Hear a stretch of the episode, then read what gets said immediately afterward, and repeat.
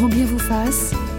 La vie quotidienne, mode d'emploi. Aujourd'hui, quelques techniques pour apprendre à bien respirer avec la maître en yoga et professeur de méditation Nicole Bordelot, le professeur Marie Vislet, onco-pneumologue et la journaliste et réalisatrice Stéphanie Briand. Je crois que la respiration est une des choses les plus importantes parce qu'elle commande le reste. Un corps, qu'est-ce que c'est C'est un, un orchestre symphonique composé d'un soufflet qui est l'appareil respiratoire, d'un fouet qui est la colonne vertébrale et d'une percussion qui est le cœur. Le cœur bat un coup bref, un coup long. C'est à partir de ce ternaire instrumental que tous les instruments s'organisent. Et vous êtes le chef d'orchestre de votre corps. Moi, je dis toujours, quand je m'exprime sur scène, je dis que la pensée précède et le diaphragme préside. Bonjour Stéphanie Briand. Bonjour Ali. Journaliste, réalisatrice, autrice de L'incroyable pouvoir du souffle, prenez les commandes de votre vie, publié chez Actes Sud. Vous êtes d'accord avec euh, ce que nous dit Jean-Louis Barrault, euh, ce que nous disait Jean-Louis Barrault au micro de Jacques Chancel en 1983, la pensée précède et le diaphragme préside Absolument, parce que finalement, c'est le corps qui est à la manœuvre véritablement. Et le diaphragme, c'est un grand muscle respiratoire euh, que nous avons tendance à méconnaître. Et vous comparez ce diaphragme à une méduse.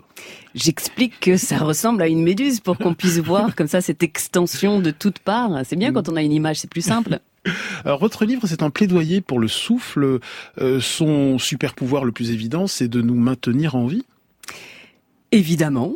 Et mm. puis nous amener à la vie aussi parce que euh, la naissance c'est le premier souffle mm. et puis euh, le dernier souffle évidemment c'est la fin de mm. cette existence là. Et dans toutes les traditions euh, spirituelles du monde, le souffle joue un rôle essentiel. Hein. Je l'ai dit, hein, les Chinois l'appellent ki, les Indiens prana, les Hawaïens mana. C'est l'énergie vitale. Mm. Et euh, je trouve d'ailleurs que nous avons deux catégories de personnes, des personnes qui sont en survie et des mm. personnes qui sont en sous-vie. Certaines ne respirent pas et d'autres mm. respirent plus.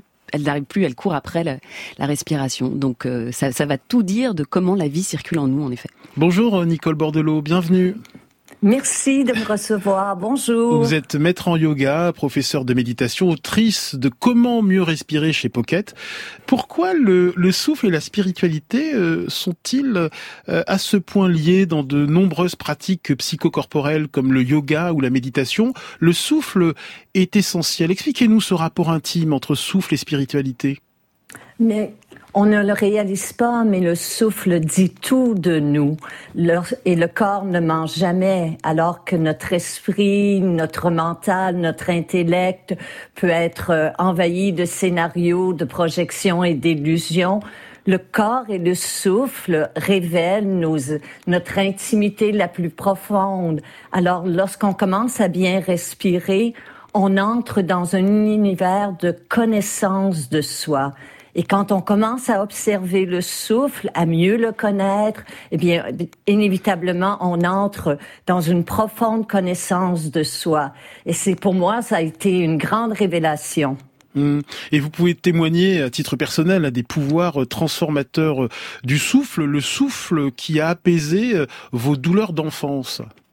Oui, parce que très souvent on dit que la vie ne tient qu'à un fil et moi, j'aime dire par expérience que la vie ne tient qu'à un souffle. Donc, il fut un temps dans ma vie où j'ai vécu en survie, comme le mentionnait Stéphanie, où j'ai vécu en apnée, où je traversais des périodes d'angoisse, des périodes véritablement de noirceur. Et un jour, j'ai réalisé que en apprenant à respirer, en réincarnant mon corps, il y a tout un monde qui s'ouvrait à moi.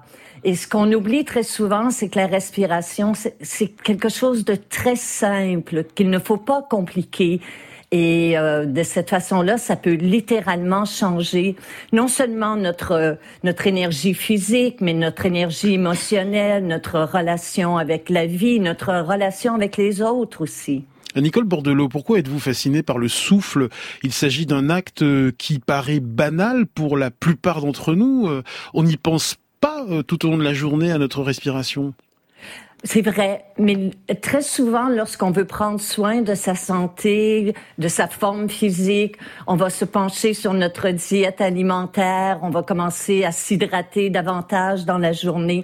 Le corps humain, en moyenne, peut survivre euh, près de trois semaines sans nourriture, trois jours sans eau, mais seulement trois minutes au maximum sans respirer.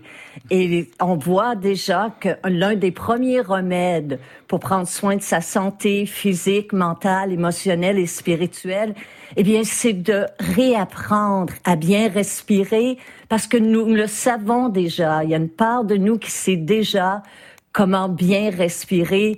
Une respiration profonde, c'est une respiration qui est à 360 degrés. Donc, c'est respirer de tout son être, comme le font les jeunes bébés, hmm. comme le font les chats.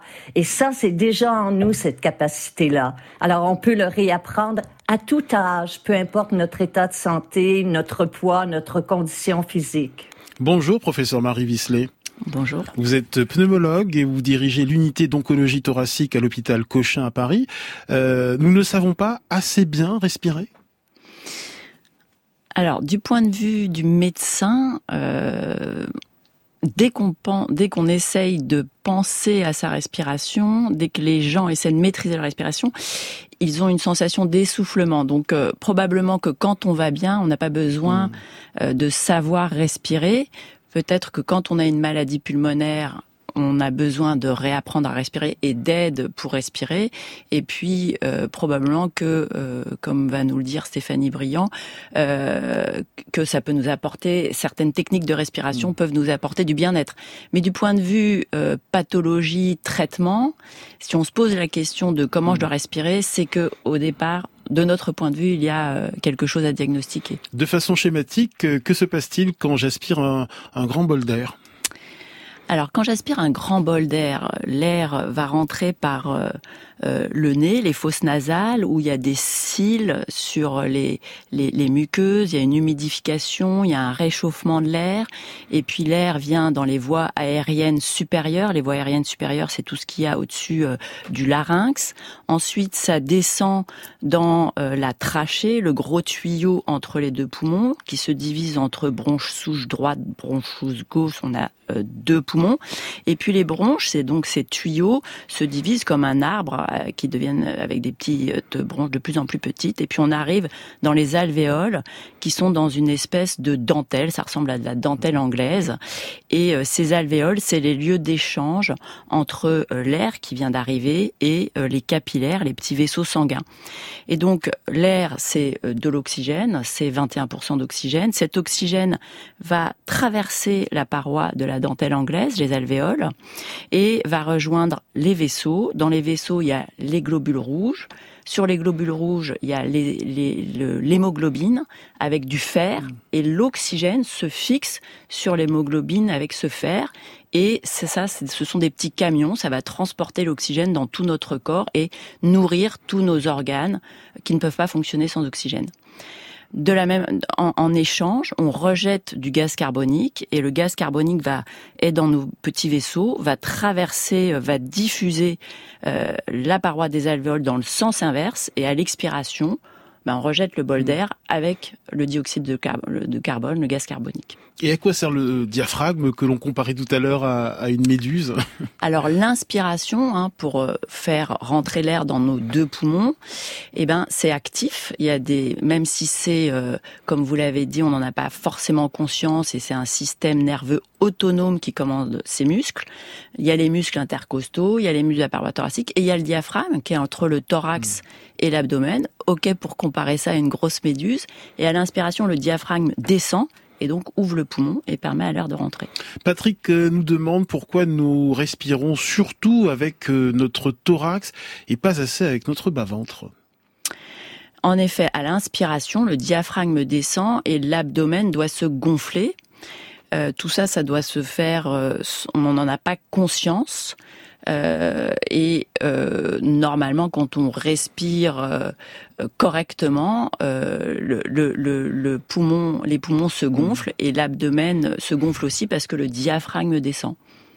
et nous accueillons Lisa. Bonjour Lisa, bienvenue. Vous appelez de Lyon. Oui, tout à fait. Alors, quelle est votre question, Lisa? Euh, demain, j'ai un oral, une soutenance, mhm. et je voulais savoir comment je pouvais gérer mon souffle pendant euh, les 20 minutes de présentation. Alors Stéphanie Briand, premier conseil, on demandera ensuite à, Nicole Bordelot. Videz pleinement entre vos phrases. Quand vous sentez que vous êtes un petit peu euh, en fin justement d'idées et que vous avez besoin de reprendre de l'énergie, souvent vous savez on reprend simplement sa respiration mais on oublie de faire un cycle mm. d'expiration. Donc reprenez votre respiration, vous videz intégralement vos poumons et vous repartez. Ça va vous permettre de vous remettre euh, en route de façon beaucoup beaucoup plus sereine. Et puis vous allez voir aussi que euh, votre respiration, il est important que vous essayiez de la ralentir parce que vous allez envoyer un message à votre système nerveux qui est justement tout va bien, on peut se tranquilliser. Et préalablement, je vous conseille de faire un petit exercice qui est dans un premier temps, vous allez inspirer, vous allez maintenir l'apnée, donc vous gardez l'air à l'intérieur, vous tenez le maximum que vous pouvez. Et puis vous expirez. Et puis vous prenez une inspiration à nouveau. Cette fois, vous videz intégralement vos poumons et vous restez sans air le plus longtemps possible. Ça, ça va permettre de créer de la régulation chez vous. Donc, je vous conseille pas de vous relaxer parce que vous n'avez pas envie d'être totalement relaxé, ni de vous stresser en respirant trop. Mais si vous faites ça, ça va remettre un peu les pendules à l'heure, en quelque sorte. Nicole Bordelot, le conseil à Lisa qui euh, soutient sa thèse demain. Ah, Stéphanie est presque tout dit, là, mais moi, ce qui m'aide le plus personnellement, c'est de me rappeler en situation de stress, de ralentir l'inspire, de ralentir mes inspirations et de rallonger mes expirations. Et j'y ajoute une sorte de mantra. Donc, je, visualise que j'inspire le calme et que j'expire mes tensions, la fatigue, le stress, l'angoisse. Donc, de ralentir l'inspiration, de rallonger l'expiration et de bien prêter attention à notre posture, de ne pas surutiliser nos épaules, notre cou, de s'assurer que le ventre est détendu, que nos deux pieds sont à plat et que nos épaules sont glissées vers l'arrière pour que la région du cœur soit bien ouverte et je crois que ça va bien aller pour vous. Merci euh, pour ces conseils et Elisa, bonne chance pour votre soutenance de thèse euh, demain. Euh, professeur Marie Visselet, expliquez-nous pourquoi le cœur et les poumons sont intimement liés. Alors, déjà sur le plan anatomique, hmm. hein, euh, on a deux poumons, le droit et le gauche. Entre les deux poumons, il y a un espace qui s'appelle le médiastin. Hmm. C'est un espace très euh, serré, renfermé, où il y a plein d'organes vitaux, dont le cœur. Il y a aussi les bronches dont je vous ai parlé. Il y a aussi l'œsophage qui permet de, de manger, de, de, de, de manger. Hmm. Et tous les, les, les nerfs qui passent, notamment celui qui va énerver le diaphragme, et euh, le système nerveux aussi autonome qui euh, innerve euh, le cœur. Donc euh, tout ça est intimement lié. Et je posais cette question parce qu'il y a une technique respiratoire euh, en vogue en ce moment, c'est la cohérence cardiaque, euh, cette euh, technique respiratoire qui a le pouvoir de, de baisser notre niveau de stress. Pouvez nous expliquer en quelques mots comment fonctionne cette cohérence cardiaque, Stéphanie Briand? Alors la cohérence cardiaque, ça nous permet de nous remettre ensemble, justement de faire fonctionner en cohérence le cerveau, le cœur. Et cette technique, elle permet aussi ce qui s'appelle l'homéostasie, c'est-à-dire de donner les meilleures facultés à notre corps de guérison, de créer mm. cet équilibre intérieur. Parce que c'est un temps de respiration qui fait que ça va créer des neurotransmetteurs exactement au bon moment. Donc tout va se faire dans une alchimie euh, mm. optimale dans votre corps. Donc comment ça fonctionne? Eh bien, il y a deux techniques, parce que moi je connaissais uniquement la 5-5 au départ. On parle beaucoup d'inspirer en 5 secondes et d'expirer à nouveau en 5 secondes. Tout ça pendant 3, 4, 5 minutes, Exactement. fois par jour. Il y, a, des, il y a des durées. Tout dépend de votre état de hmm. santé. Si vous êtes en, en, pleine santé, vous faites 3 minutes par jour, déjà vous aurez des hmm. effets. Si vous avez besoin d'être de, de, aidé et accompagné dans une maladie, on s'aperçoit que deux fois 10 minutes par jour hmm. produit des effets aussi excellents. Donc il y a ce rythme respiratoire de 5-5. C'est très important que votre respiration soit connectée. C'est-à-dire que l'inspiration et l'expiration se suivent véritablement. Et il y a un autre rythme qui permet également d'avoir les mêmes effets, c'est 4 secondes à l'inspiration et 6 secondes à l'expiration. Mmh. Mais il faut surtout pas dépasser ces, ces rythmes-là, sinon l'effet sera moindre. Et ce que je veux dire, c'est que c'est important d'essayer pour vous parce qu'on ne respire pas tous de la même mmh. façon. On n'a pas tous la même histoire de vie et notre souffle est connecté à nos émotions. Donc pour certains, 5-5, c'est très stressant, alors que 4-6, ça marche très bien. Inspiration sur 4 secondes et expiration sur 6 secondes. Et vous pouvez vous aider d'une application gratuite euh, qui s'appelle relax, et c'est les termes d'Avlar qui l'ont mis en œuvre. J'aimerais savoir, professeur Wisley, pourquoi ce matin, quand j'ai mesuré ma tension artérielle, eh bien, elle a baissé d'un point après avoir fait cet exercice de cohérence cardiaque. Eh bien, c'est à cause de notre système nerveux autonome, notre système nerveux que on ne peut pas contrôler, mais on arrive un petit peu à moduler avec ce type d'exercice. Dans le système nerveux autonome, il y a le système nerveux sympathique et parasympathique. Le sympathique, c'est l'accélérateur. Le parasympathique, c'est le frein. Et donc, quand on fait ces exercices-là, probablement qu'on stimule le parasympathique, qui donc on ralentit sa respiration, on ralentit son cœur, on vasodilate ses hmm. vaisseaux, on baisse sa fréquence, euh, sa pression artérielle.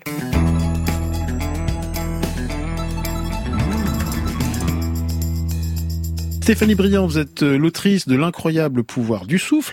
Euh, comment expliquer que la respiration soit ce point le sismographe de notre état émotionnel?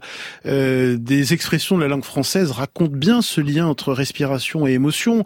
En avoir le souffle coupé quand un événement nous étonne, être à bout de souffle quand on n'en peut plus, être en apnée quand on a l'impression de ne pas s'en sortir, être soufflé quand on est impressionné. Absolument, on a une signature respiratoire en fonction des événements de la vie que nous avons. Mmh. Et cette signature respiratoire, après, elle vient créer dans notre cerveau une trace mmh. biologique.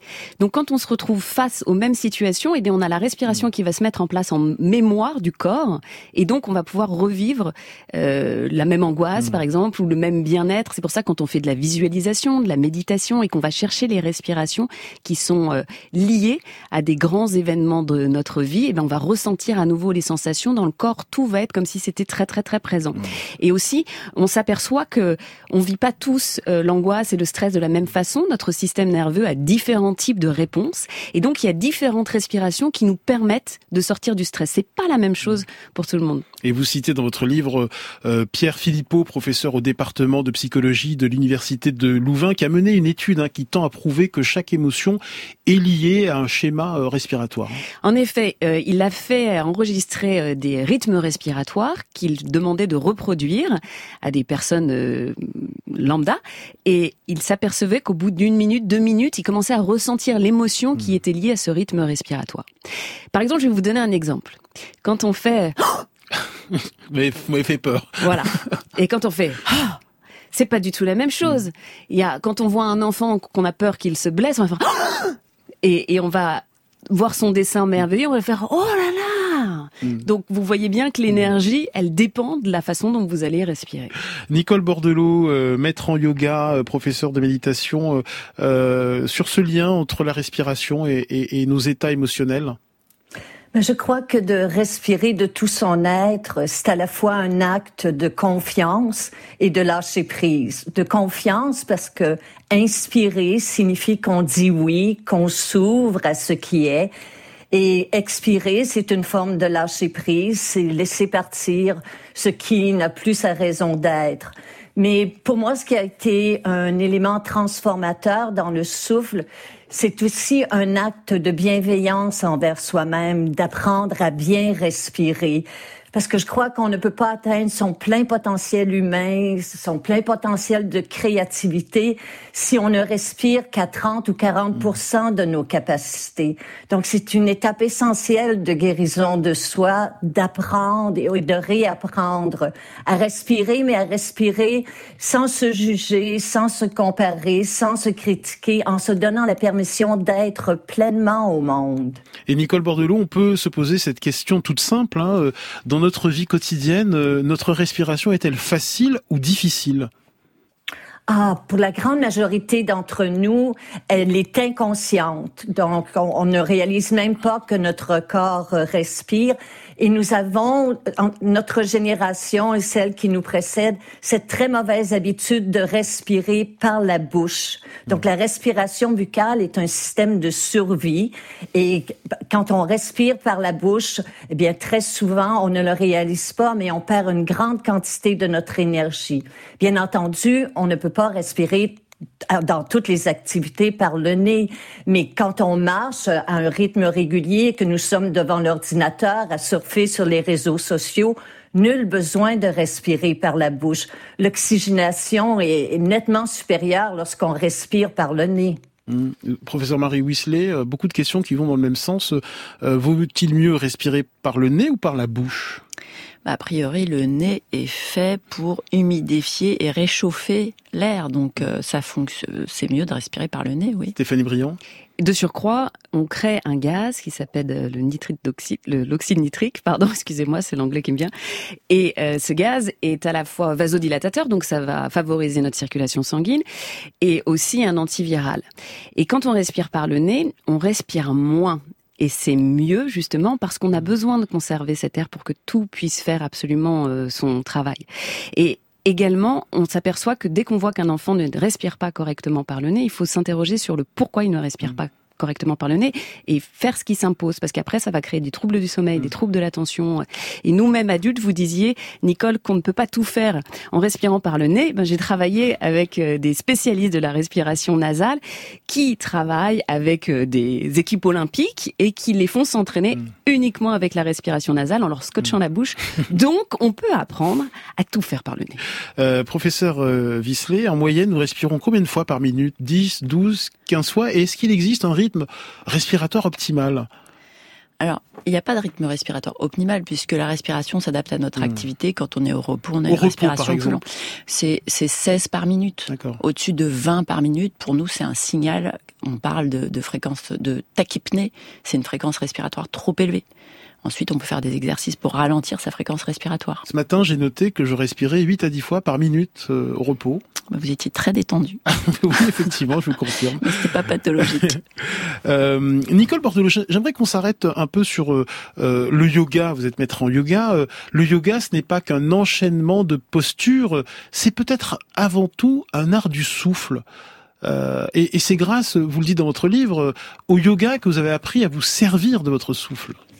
Oui, que j'ai, oui, parce que dans, au niveau physique, le yoga va assouplir le diaphragme, va être capable, bien entendu, de nous réincarner dans notre forme physique. Mais au-delà de cela, pour moi, le yoga m'a appris que ce vent mystérieux qu'on appelle le souffle, la respiration, eh bien, on le prend pour acquis, mais on ne sait jamais quand ce sera notre dernier souffle. Et par le yoga, par la méditation, par la respiration consciente, eh bien, pour moi, ça m'a appris à garder un lien, un lien avec moi-même, un lien plus conscient avec les autres et un lien avec la vie. Cela peut sembler des mots, mais quand on le met en pratique, quand on prend le temps d'observer comment on respire, parce que c'est directement notre relation avec la vie, avec ce qui est, qui est exprimé dans mon souffle. Donc, la première chose que l'on apprend en yoga, euh, Alice, c'est d'observer le souffle. Et c'est l'étape la plus difficile parce qu'on veut toujours contrôler, hmm. dominer. Nous sommes dans notre intellect. On veut, on veut prendre une technique pour mieux respirer. Mais simplement par une simple observation, sans jugement de notre souffle, pour moi, ça a été profondément transformateur. Ça mm. m'a appris que je ne respirais pas pleinement et j'ai pu me questionner sur ce pourquoi et petit à petit, eh bien, approfondir mon souffle. Nicole Bordelot, euh, la rentrée stresse pas mal de nos auditeurs. Auriez-vous un, un exercice simple pour diminuer cette émotion euh, désagréable? Ben oui, pour moi, le premier mouvement, c'est celui d'expirer. C'est celui de créer de l'espace. Je le considère comme le premier mouvement du souffle. Puis, encore une fois, je ralentis mes inspirations, je rallonge, je, je rallonge mes expirations, pardon. Et puis, j'ai un code secret qui est une respiration qu'on appelle la 4, 7, 8. Alors, j'inspire sur un compte de 4. Je retiens mon souffle calmement, consciemment sur un compte de 7 et j'expire hmm. sur un compte de 8. Alors c'est 4, 7, 8.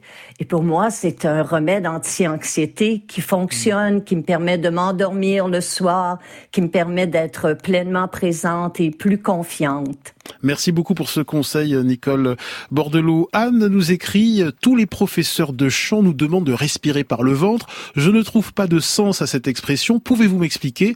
Qu'entend-on par respiration profonde? Stéphanie Briand alors justement, c'est intéressant parce qu'on parle beaucoup de respirer par le ventre, par l'abdomen, et parfois on gonfle l'abdomen, mmh. mais avec les muscles abdominaux, et pas du tout de façon correcte avec le fonctionnement du diaphragme.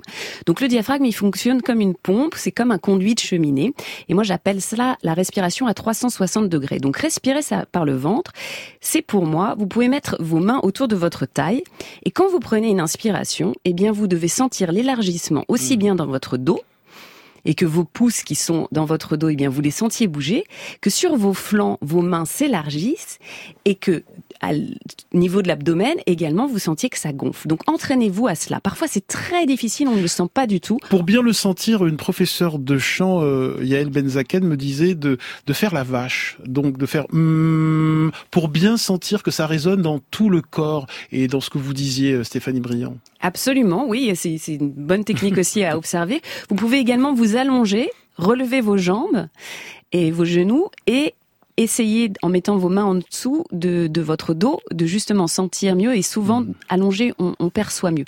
Donc, quand vous créez de l'espace comme ça, eh bien là, vous respirez de façon optimale. Et justement, essayez de ne pas faire bouger vos épaules, parce que vos épaules n'ont rien à voir avec le processus de respiration. Professeur Marie Visselet, euh, je rappelle donc que vous êtes pneumologue. Est-il vrai que nos capacités pulmonaires, euh, euh, quand on est en bonne santé, hein, déclinent avec l'âge? Et si oui, comment améliorer ces capacités pulmonaires bah, Comme tous les organes, tout décline avec l'âge. Et nous, le meilleur conseil euh, qu'on puisse euh, apporter, bah, c'est d'avoir une, euh, une vie saine, une respiration saine, et puis surtout faire de l'exercice mmh. physique pour maintenir ses muscles, pour maintenir l'élasticité, finalement pour tous euh, les organes où, où, il y a des muscles et, et euh, qui euh, avec une amplitude, une mobilité. Donc il faut maintenir cette mobilité, il faut maintenir cette amplitude. Donc faire des exercices respiratoires, faire du sport. Stéphanie Briand, pour améliorer nos capacités pulmonaires. On s'aperçoit que du tonus du diaphragme dépend aussi la qualité de, des poumons. Donc c'est vrai que de faire des exercices respiratoires va aider nos poumons à fonctionner mieux. Et puis bien vider pour pouvoir mieux mmh. remplir, parce que souvent c'est ça le problème. Les personnes ont l'impression qu'elle n'arrive pas à respirer. Donc apprenez à vider, vider, vider, vider, vider pour pouvoir respirer euh, davantage. Et nous écoutons une note vocale déposée par Marjolaine. Euh, bonjour, combien vous fasse? Euh, C'est Marjolaine. Voilà, j'ai remarqué que je respirais beaucoup mieux quand je faisais beaucoup de natation. Voilà, la natation, ça m'a vraiment aidé à prendre des grandes inspirations au bon moment et avoir conscience de mon inspiration, avoir conscience euh, quand il fallait que j'expire car c'est dans l'eau que ça se fait et l'inspire se fait bien sûr quand on est au retour à l'air. Voilà, bonne journée. Merci Marjolaine pour euh, cette note vocale. Euh, professeur Marie Visselet, la natation c'est un excellent moyen pour accroître ses capacités pulmonaires. Ah oui, on fait des gestes qui euh, augmentent l'ampliation thoracique. Donc euh, tout ce qui peut augmenter l'amplitude thoracique et comme on vient de le dire, de bien vider sa cage thoracique, ça permet de maintenir ou d'augmenter sa capacité respiratoire. Maria nous demande pourquoi elle se sent mieux dans sa peau et dans sa tête après avoir réalisé des exercices respiratoires. Stéphanie euh, Briand, vous qui avez enquêté sur les pouvoirs extraordinaires de notre souffle. Eh bien, tout simplement parce que biologiquement, il se passe quelque chose. Donc, euh, elle crée la chimie du bien-être à l'intérieur de, de, son mmh. corps, et on le ressent. C'est, on s'aperçoit qu'il peut y avoir des effets similaires à des psychédéliques, même mmh. avec certains mmh. types de respiration. C'est vous dire que on peut vraiment pousser les curseurs loin. Comment expliquer ce bien-être, professeur Wisley, euh, après avoir euh, euh, fait des exercices respiratoires euh? Alors, dans tout exercice physique, on sait que le cerveau va sécréter des médiateurs, des endorphines, hein, des équivalents de la morphine ou d'autres médiateurs comme la dopamine qui nous euphorisent, qui nous font du bien. Hmm. Euh, tiens, Nicole Bordelot, de nombreux auditeurs nous demandent si vous avez un exercice simple pour revitaliser son corps et son esprit. Ben, je crois que la première, la première chose à faire, c'est de prendre conscience de notre posture dans mhm. une journée.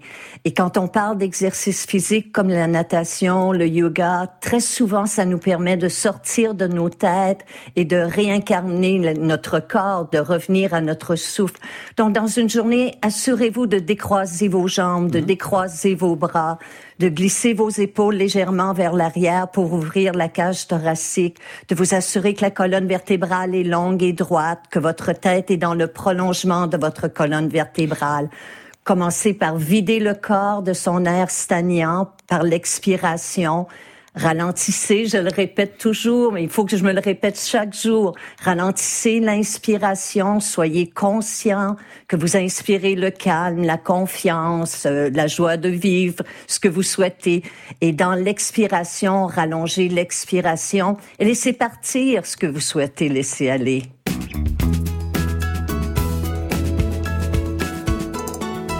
Et, Patricia qui se demande comment bien respirer sans hyperventiler. Euh, parfois, quand on fait des exercices de respiration, on a tendance euh, à hyperventiler. Euh, Stéphanie Briand, l'autrice de L'incroyable pouvoir du souffle. Justement, c'est important de calmer le rythme respiratoire. Mmh. Encore une fois, si vous respirez par le nez, déjà, vous allez avoir tendance à moins respirer rapidement. Et pour ne pas hyperventiler, vous pouvez aussi vous amuser à inspirer la surface de l'air. Comme si mm. vous ne vouliez pas vraiment prendre tout ce et que vous vouliez filtrer parce que mm. il y avait des éléments qui étaient impropres. Eh bien, vous allez respirer beaucoup plus lentement. Donc, euh, calez-vous sur un rythme que vous ralentissez au fur et à mesure. Essayez mm. pas de respirer soudainement très lentement. Ralentissez au fur et à mesure. Allez, je vous propose d'écouter Florence qui nous a laissé une note vocale.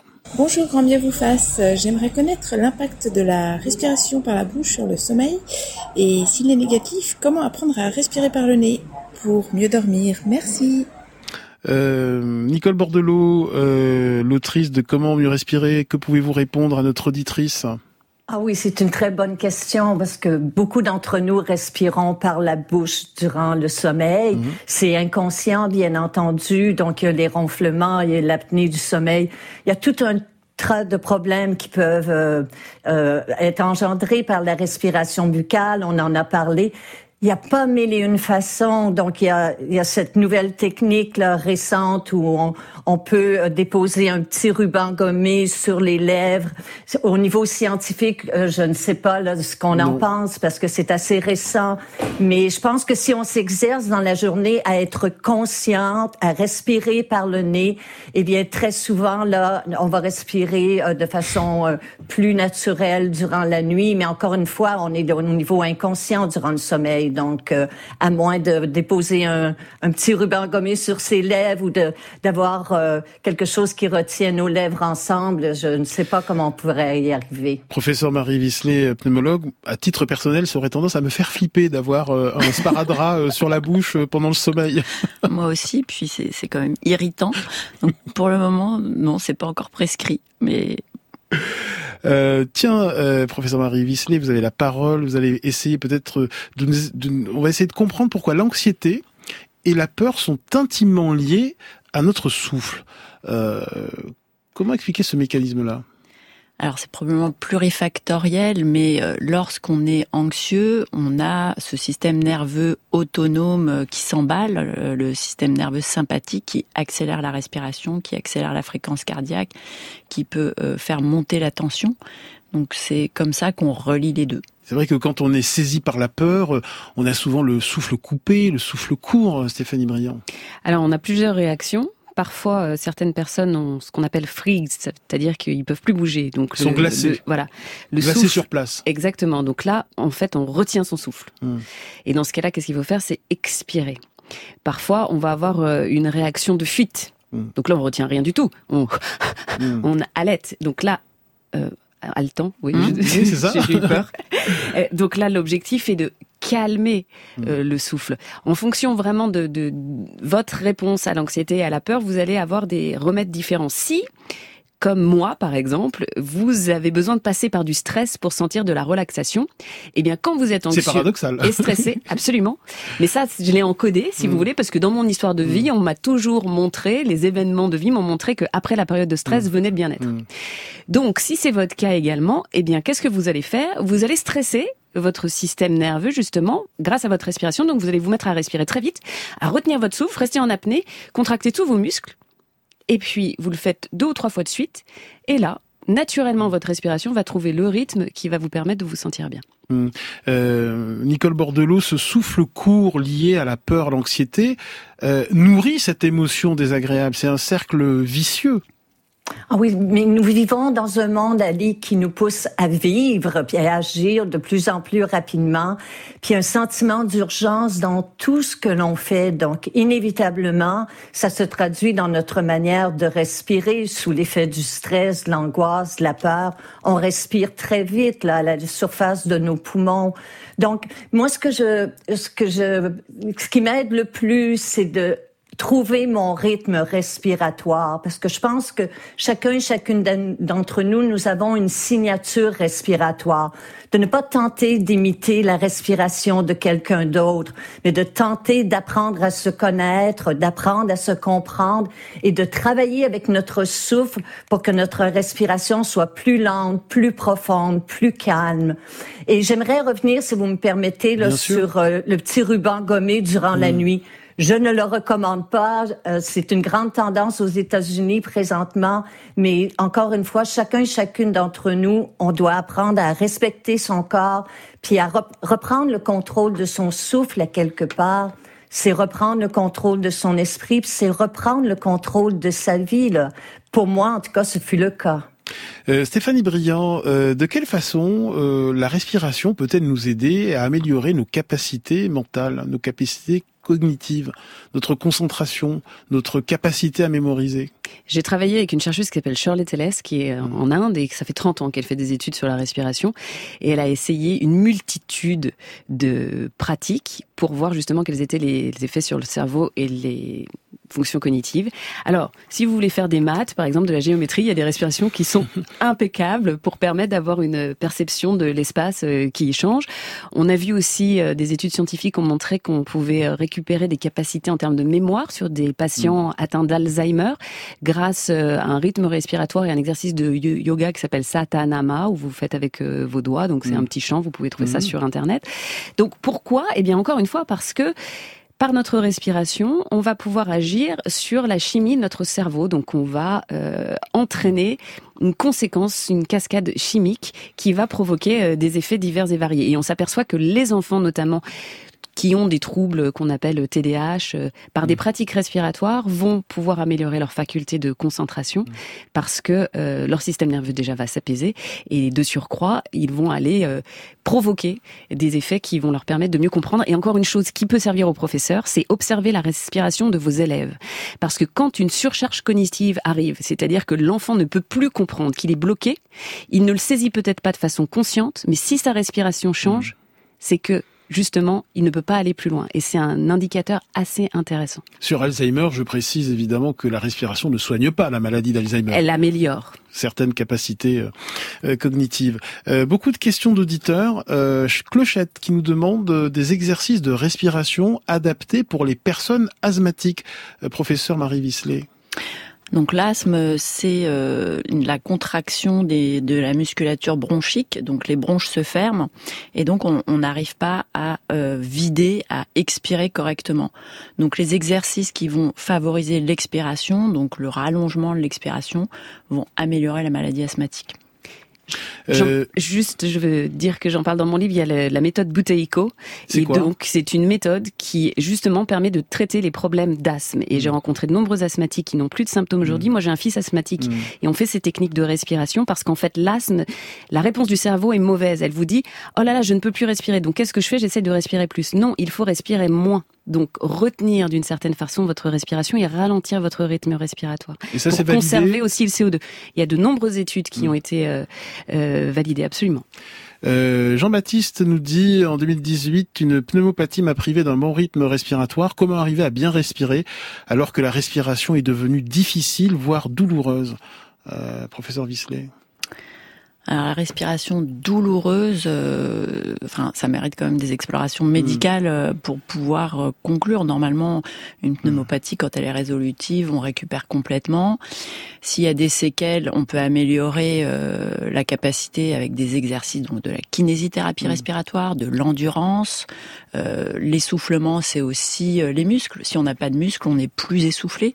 Donc on peut améliorer sa sensation d'essoufflement en faisant de la kiné respiratoire en faisant du sport. Mais avant tout, il faut comprendre pourquoi. Mm. quel est ce mot douloureux qui, qui, qui quelle est, pourquoi sa respiration est douloureuse. Nicole Bordelot, au terme de cette émission, pouvez-vous nous rappeler les cinq qualités d'une bonne respiration? Ah, Pour moi, personnellement, une bonne respiration, elle est nasale, elle est silencieuse, donc il euh, n'y a pas de bruit qui accompagne notre respiration qui est notable pour les autres. L'inspiration et l'expiration sont à peu près de valeur égale. C'est une respiration qui est fluide et c'est une respiration qui, on a la sensation qu'elle nourrit notre être au complet. Hmm. Euh, on n'a pas parlé des ennemis de la respiration, professeur Visley. Ah. C'est pas mal. Le tabac, la Number pollution. One, le tabac, ouais, ouais, bien sûr, le tabac. Donc, euh, il y a toutes ces techniques euh, pour améliorer la respiration, mais il faut respirer de l'air. Hmm. Et moi, je dirais uniquement de l'air, avec donc 20%, 21% d'oxygène et rien d'autre, rien d'autre, rien d'autre. Et puis il y a la pollution, hélas, intérieure et, atmosphérique. Extérieure, donc euh, aérer euh, son domicile, aérer son habitacle, euh, essayer de de faire du sport dans des endroits non pollués. Euh, mais ne pas rajouter euh, n'importe quoi dans ce qu'on respire. que pensez-vous des bougies parfumées, euh, des parfums d'ambiance Je pense que c'est compliqué. Je pense que c'est sympa, c'est la relaxation, ça peut faire du bien au mental, mais pour la respiration, je, je, je pense que ce qu'on respire de mieux, c'est l'air. Et il n'y a pas beaucoup d'études et on n'a pas beaucoup de mm. recul, notamment pour sur tout ce qui est huile essentielle. Donc, donc je recommanderais de la vigilance pour l'utilisation de ces produits. Un mot de conclusion, euh, Stéphanie Briand? Mettez-vous à faire attention à votre mm. respiration et faites des petites checks dans la journée, de voir comment vous respirez, parce que parfois des petites pauses dans la journée. Oui, juste de voir ah tiens je respire où ah j'ai les épaules bloquées ou juste ça déjà ça va changer à partir du moment où ça devient conscient. Merci beaucoup professeur euh, Marie Visley d'avoir participé à, cette émission. Merci Nicole Bordelot. Je recommande euh, votre livre euh, publié chez Pocket en poche Comment mieux respirer, découvrez comment un souffle profond peut tout changer.